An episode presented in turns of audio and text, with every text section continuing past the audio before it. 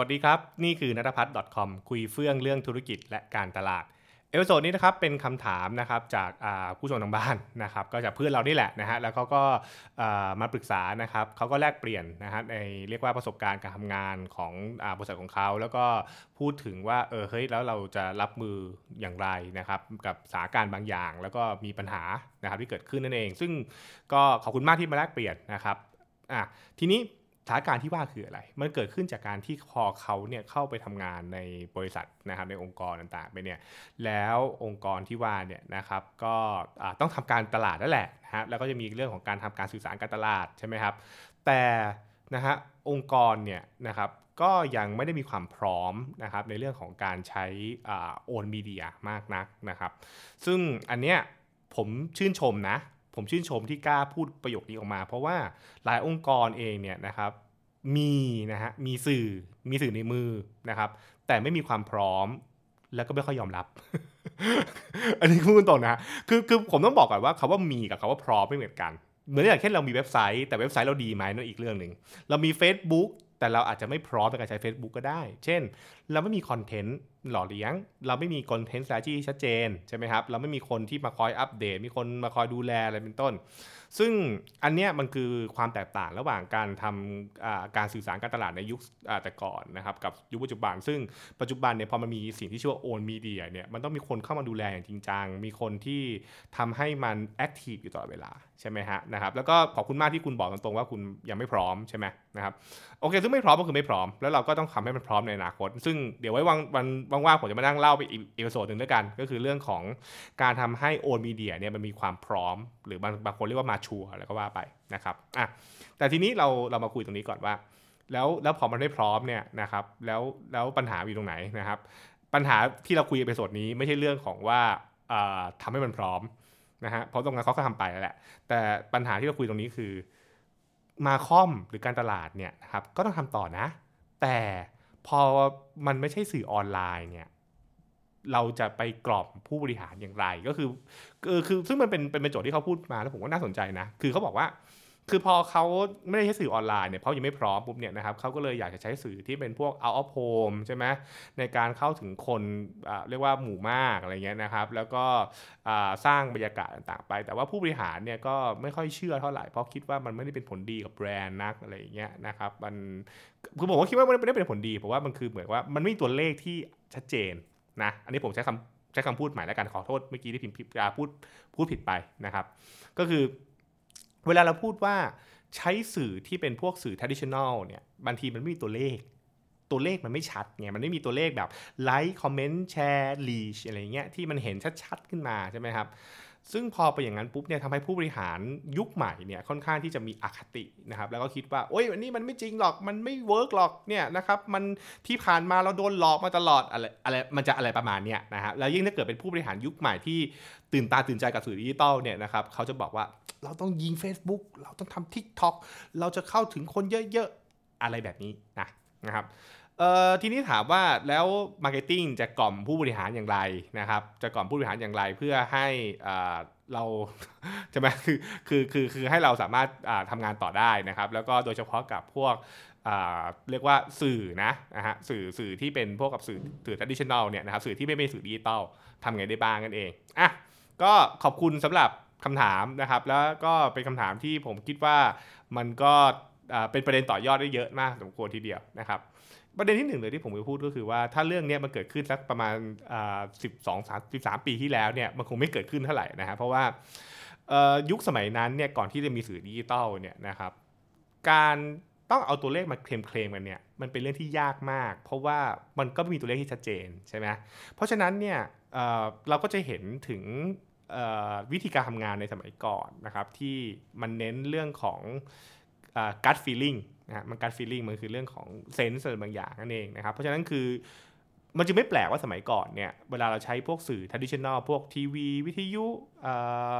ป้ายโฆษณาต่างเนี่ยคนอาจจะไม่ต้องเป็นต้องมีตัวเลขเยอะมากก็ได้นะครับไม่ต้องมีตัวเลขไม่ต้องมีตัวเลขแบบมาอ้างอิงอะไรมาก เพราะว่า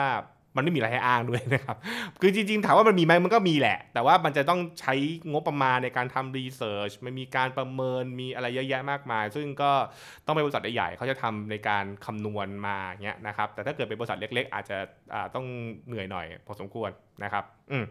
อะนั่นนั่นก็คือเรื่องหนึ่งนะฮะ อะแต่พอมันเป็นสื่อดิจิตอลเนี่ยพอการเข้ามาของสื่อดิจิตอลอย่างเช่นพวก Facebook เว็บไซต์อ่า YouTube ต่างๆเนี่ยนะครับมันทำให้เกิดตัวเลขขึ้นมา แล้วแน่นอนครับพอมันมีของที่มัน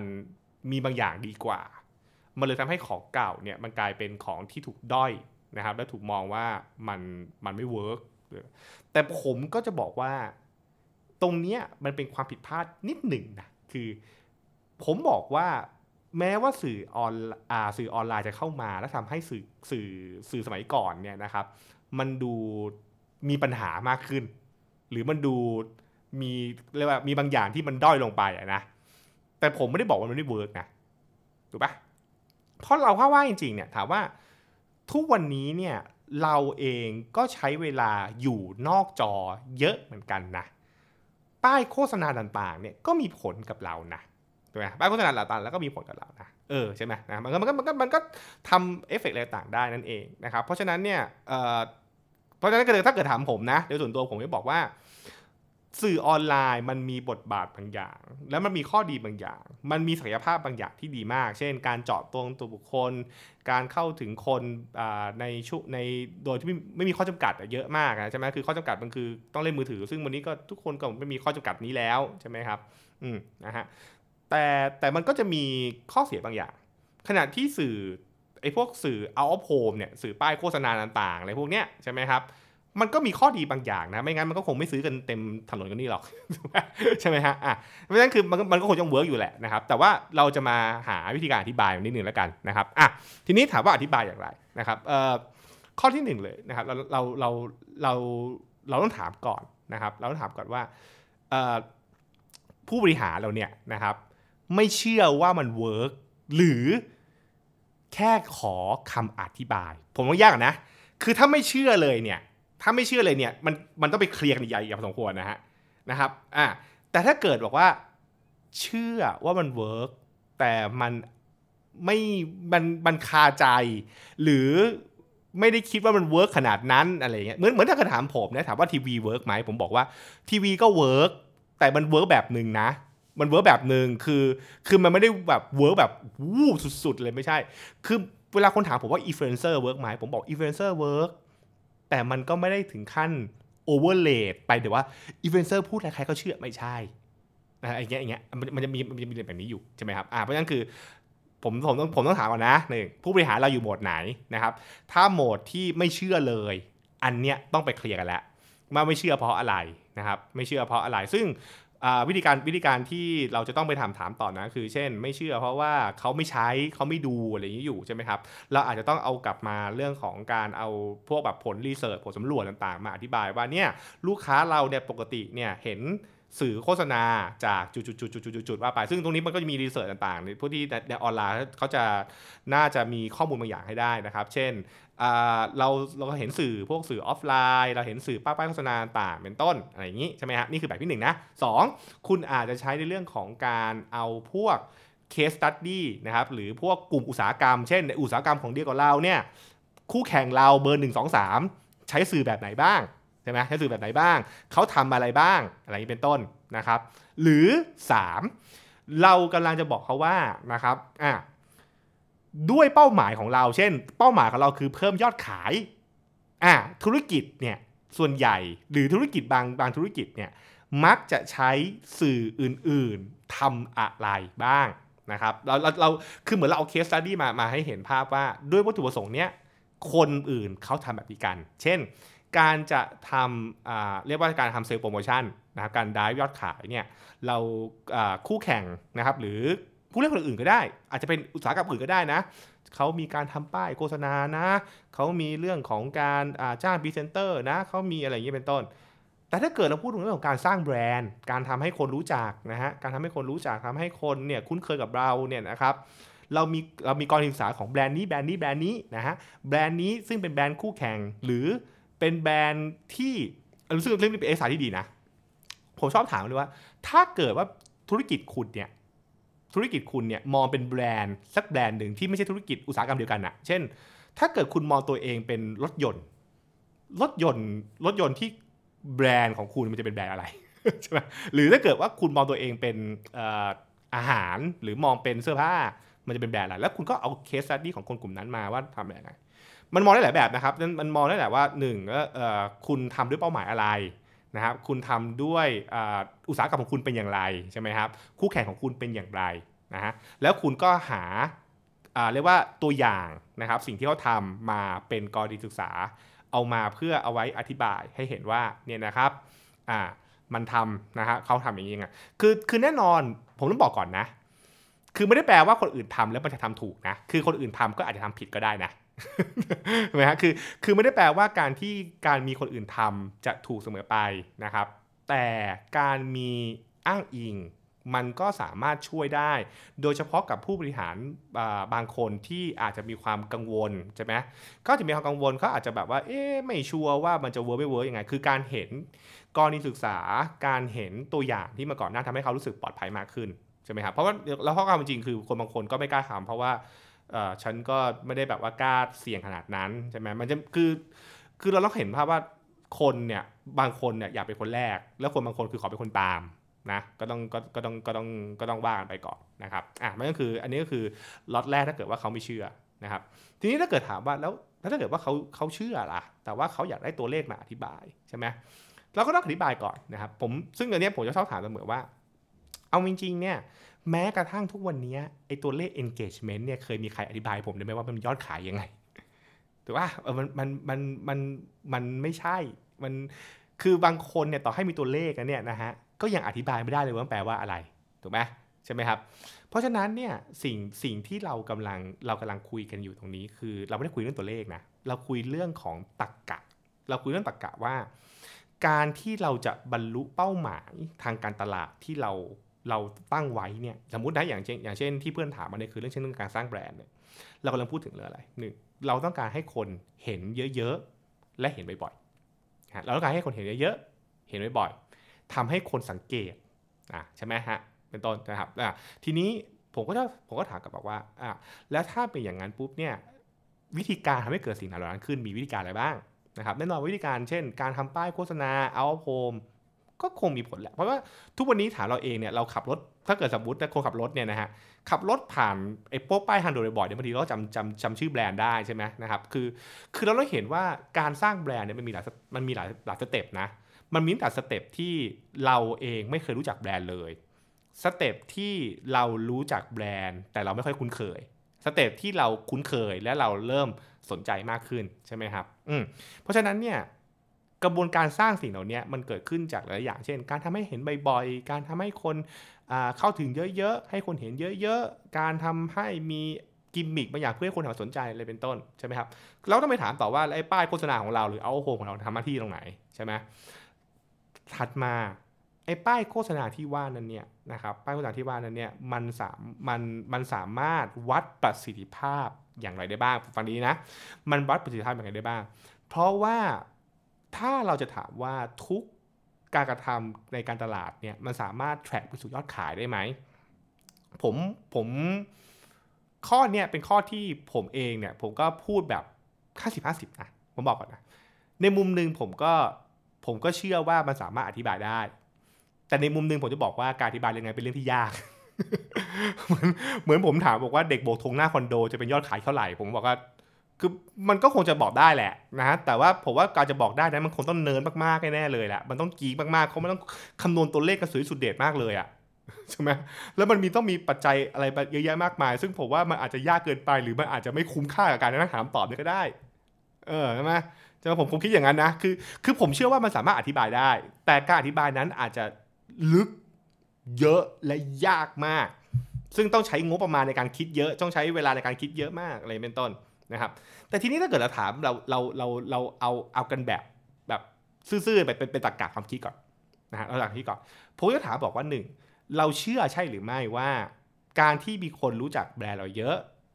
การที่มีคนคุ้นเคยกับแบรนด์เราเยอะ จะทำให้เราซื้อของให้คนให้ให้ลูกค้ามาซื้อของเรามากขึ้น ใช่หรือไม่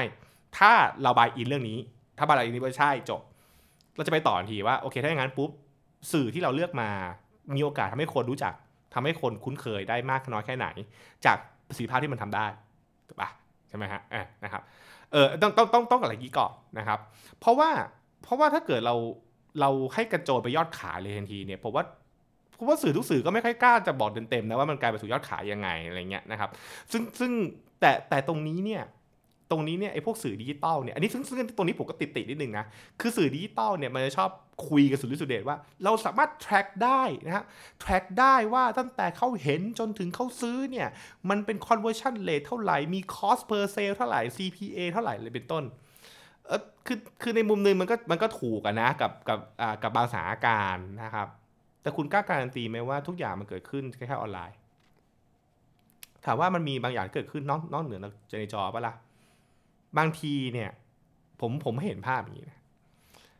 บางทีที่เรากดดูโฆษณาอันเนี้ย เพราะเราเคยไปเห็นโฆษณา หรือเคยได้ยินคนพูดถึงไว้ เออถูกปะมันอาจจะได้รับผลกระทบอย่างอย่างมาถูกปะใช่ไหมฮะแต่ว่าเวลาเรา track เนี่ยมันคือคือสื่อดิจิตอลข้อดีข้อหนึ่งคือมัน track ได้มากกว่าคนอื่น แต่มันไม่ได้ track ทุกอย่าง มันไม่ได้ track ทุกอย่างร้อยเปอร์เซ็นต์ใช่ไหมครับ เช่นเดียวกัน การทำสื่อ out home มันก็มีข้อมูลบางอย่าง แต่มันก็ไม่ได้บอกข้อมูลทุกอย่างใช่ไหมฮะเพราะฉะนั้นเนี่ยในหลาย ๆ ครั้งคนที่เป็นนักการตลาดและเป็นผู้บริหารเนี่ยก็คือต้องมีการชั่งใจ บางอย่างบางบางครั้งคุณอาจจะไม่มีตัวเลขที่มันเป๊ะร้อยเปอร์เซ็นต์แต่คุณต้องทำสิ่งที่เรียกว่า guesstimate guesstimate อย่างที่บอกมันคือว่า guess กับคำว่า estimate ใช่ไหมมันคือการคาดเดาแล้วก็ประมาณกันกูก็คาดประมาณกันว่าอืม เราก็ประมาณคร่าวๆนะประมาณคร่าวๆ เช่นว่าเราเชื่อว่าถ้าเกิดว่ามีคนรู้จักแบรนด์เรามากขึ้นอะไรอย่างเงี้ยยอดขายเราจะมากขึ้นประมาณสักเท่าไหร่เลยเป็นต้นใช่ไหมครับอะไรอย่างเงี้ยใช่ไหมอ่าหรือคือคือคุณพยายามเข้าใจและวิเคราะห์หาความสัมพันธ์มันให้ได้นะครับซึ่งแน่นอนว่าถ้ามีเวลามากพอคุณก็สามารถทำรีเสิร์ชแล้วคุณก็สามารถที่จะทำตัวเลขขึ้นมานะครับพออ้างอิงได้นั่นเอง แต่ถ้าเกิดไม่ได้ก็อาจจะถามหลักการง่ายๆ ก่อนว่าโอเค เราเราเราโอเคใช่ไหมเราเชื่อใช่ไหมว่า ถ้ามีคนรู้จักเรามากขึ้นนะครับ แล้วคนจะซื้อของเรามากขึ้น หรือเราเชื่อว่าแบรนด์เราดีขึ้น แล้วคนจะซื้อของมากขึ้นไหมอะถ้าเกิดว่าเชื่อข้อที่1ปึ๊บติ๊กไปอะข้อที่ 2อะแล้วถ้าเกิดว่าเชื่อมากขึ้นปุ๊บคุณว่าการที่ทำให้คนเห็นเยอะขึ้น ในปริมาณเท่านี้จะมีผลไหมและสื่อเนี้ยมีผลสื่อเนี้ยน่าจะเข้าถึงคนได้ประมาณกี่คนอะไรก็ว่ากันไปใช่ไหมครับ อันนี้ก็คือเป็นการการคิดโดย guesstimate ผมชอบคำนี้ผมผมชอบคำนี้มากเลย guesstimate นะครับมันคือเพราะมันไม่มันมันก็ไม่สามารถเป๊ะๆหรอกมันเป๊ะไม่ได้หรอกใช่ไหมฮะถามผมผมบอกผมก็ไม่รู้หรอกใช่ไหมฮะแต่ผมก็ทุกอย่างมันเป็นการบางทีมันคือการคาดการมันคือคาดการบวกเล็บคาดเดานะฮะมันคือคาดการบวกคาดเดาเนี่ยแล้วก็เราก็พยายามที่จะหาความความสมเหตุสมผลนะครับเอ่อผมต้องบอกงี้นะครับเพราะว่าข้อนี้เนี่ยเป็นสิ่งที่นักการตลาด ถ้าสุดโต่งเกินไป ถ้าสุดโต่งเกินไปก็น่ากลัว เช่น คุณต้องการตัวเลขทุกอย่างร้อยเปอร์เซ็นต์ซึ่งคุณจะพบความจริงมันไม่มีทุกอย่างร้อยเปอร์เซ็นต์หรอก มันไม่มีทางมันเป็นไปไม่ได้ ใช่ไหมครับผมต้องถามมึงเดิมอะทุกวันนี้เด็กโบกทงหน้าคอนโดคุณแท็กเป็นตัวเลขได้ยังไง คุณรู้ได้ไงว่าผิดสิทธิภาพถูกปะเราก็ไม่รู้ไงถูกปะแต่เราก็คาดการเอาถูกปะเราก็คาดการเอา แล้วก็เข้าใจมันใช่ไหมฮะ เราก็เข้าใจมันแล้วก็ประเมินมัน คาดการมันถูกไหมฮะ ใช่ไหมครับอืมเรารู้ไหมว่าไอ้พวกนี้มันได้ผลกับ แล้วคุณจะพบทุกๆอย่างในโลกเนี่ยมันเป็นสิ่งที่มันสัมพันธ์และโยงใหญ่กันอย่างซับซ้อนนะมันโยงกันซับซ้อนมันไม่ใช่แบบว่า มันไม่ใช่แบบว่าทำหนึ่งแล้วมันจะทุกอย่างมันจะจบเลยไม่ใช่มันมันมีอย่างอื่นเกี่ยวข้องด้วยใช่ไหมครับอืมเพราะฉะนั้นพอพอเป็นอย่างนี้ปุ๊บเนี่ยผมก็ผมก็เลยมักจะมักจะพูดว่าแบบเราก็ มีการคาดการณ์กันนิดนึงนะคาดการณ์แล้วก็ประเมินการเกาะเท่าที่เท่าที่เราสามารถที่จะทำได้อะไรอย่างนี้นั่นเองนะครับลองดูจากตรงนี้ก่อนนะครับแล้วลองดูว่าทางผู้บริหารโอเคไหมนะครับเขาเข้าใจไหมอย่างที่ผมบอกแหละก็คือมันต้องเช็คทีละจุดว่าผู้บริหารของเราติดค้างอยู่ตรงไหน แล้วก็เขาเขาไม่บายอินตรงไหน เขาไม่บายอินเรื่องตัวเลขหรือเขาไม่บายอินเรื่องสื่อเลยนะครับหรือจริงๆเขาจริงๆแล้วเขามี hidden agenda ในใจ อันนั้นก็อีกเรื่องหนึ่งนะ อันนั้นจะเป็นอีกเรื่องหนึ่งเลยทีเดียวนะครับ ก็ค่อยๆค่อยๆกินนะครับ ก็อันนี้ฝากไว้แล้วกันนะครับ แลกเปลี่ยนในมุมมองนะ ผมบอกก่อนนิดนึง ทั้งหมดที่ผมตอบเป็นความคิดของผม เป็นมุมมองส่วนตัว